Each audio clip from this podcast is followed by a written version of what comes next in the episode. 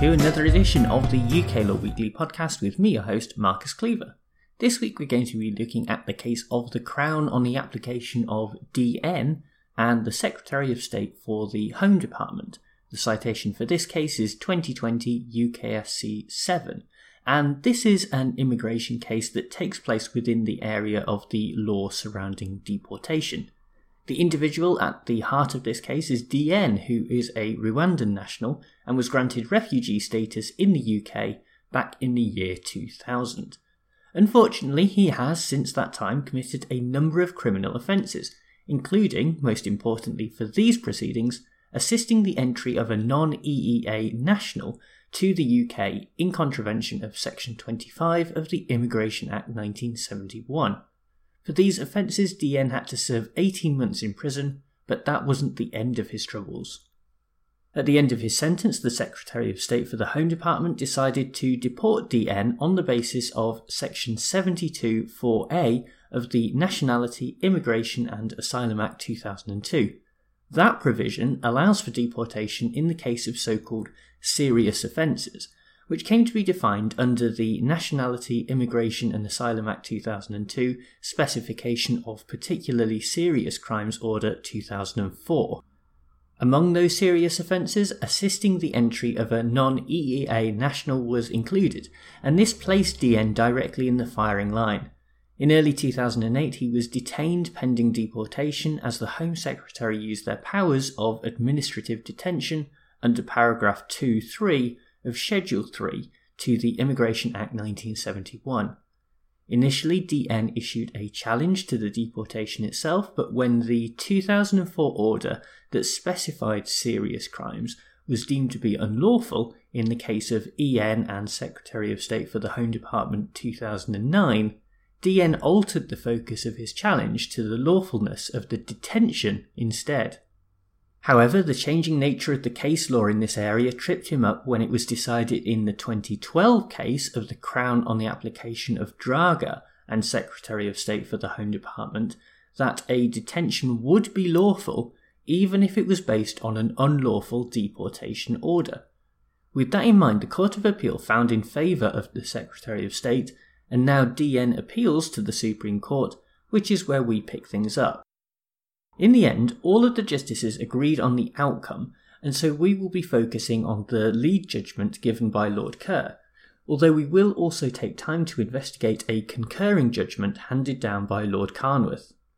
The starting point for Lord Kerr was yet another recent case from 2011 called the Crown on the application of Lumba and Secretary of State for the Home Department, where the Supreme Court held that there was no material difference between a detention that is unlawful because there isn't a statutory power to detain and a detention that is unlawful because the decision to detain was made in breach of an existing public law.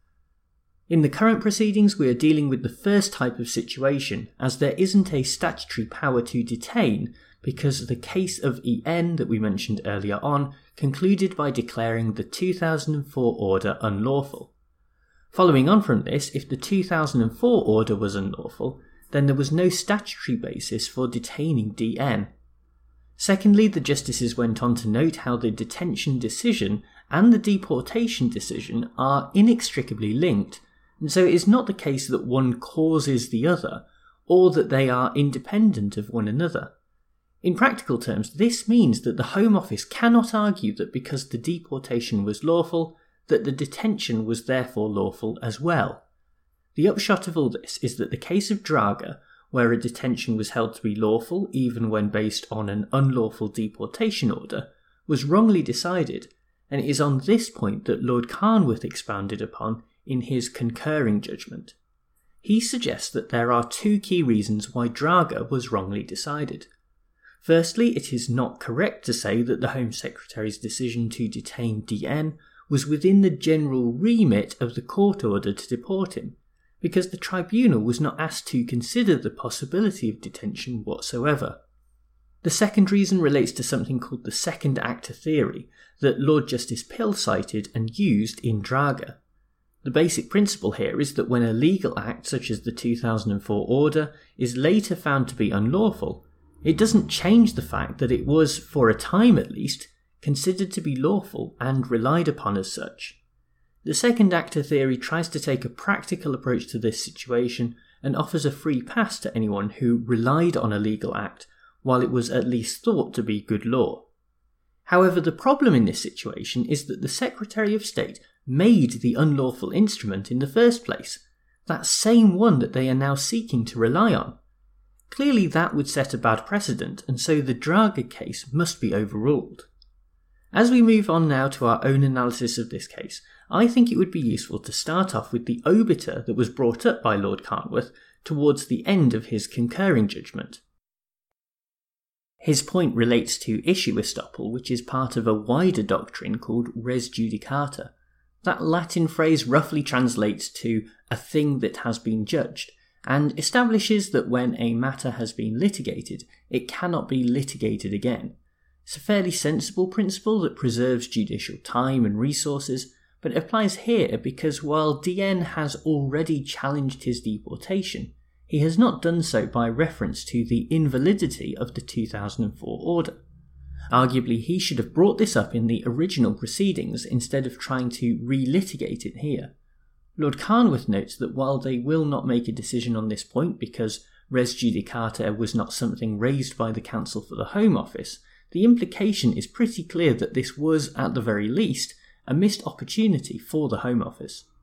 Personally, I'm not totally convinced that this would have made a difference because of the way that the deportation and detention proceedings marry up, but it would have been interesting to see the arguments, so definitely another example of a misstep by the government's legal representation, something that has become all too common of late.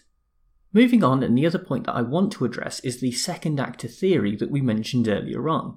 In one of his last judgments for the Supreme Court, Lord Carnwath appears to have dealt something of a blow to this idea that was originally developed by the academic Forsyth from Cambridge University. Arguably, that is a bit of a shame because the theory does make some practical sense. You can imagine a situation where, say, a law is passed that allows shops to open later than usual. If it is later found that the granting of such permission was unlawful, then it does seem harsh to say that the shops that were open later were operating illegally during that time when the law was seemingly valid and in force. However, while that may indeed be practical and desirable, that isn't how the law works. Indeed, this case is a good example of how the theory can potentially operate to allow an unlawful act to deprive a person of their liberty. Ultimately, there is no practical get around that is worth that sacrifice. Well, thank you very much for tuning into this podcast episode, and thanks as ever to bensound.com who provide the theme music. In the meantime, do be sure to check out my website at uklawweekly.com where there are old episodes and links to videos. I'll be back with another episode of the podcast next week, but until then, bye!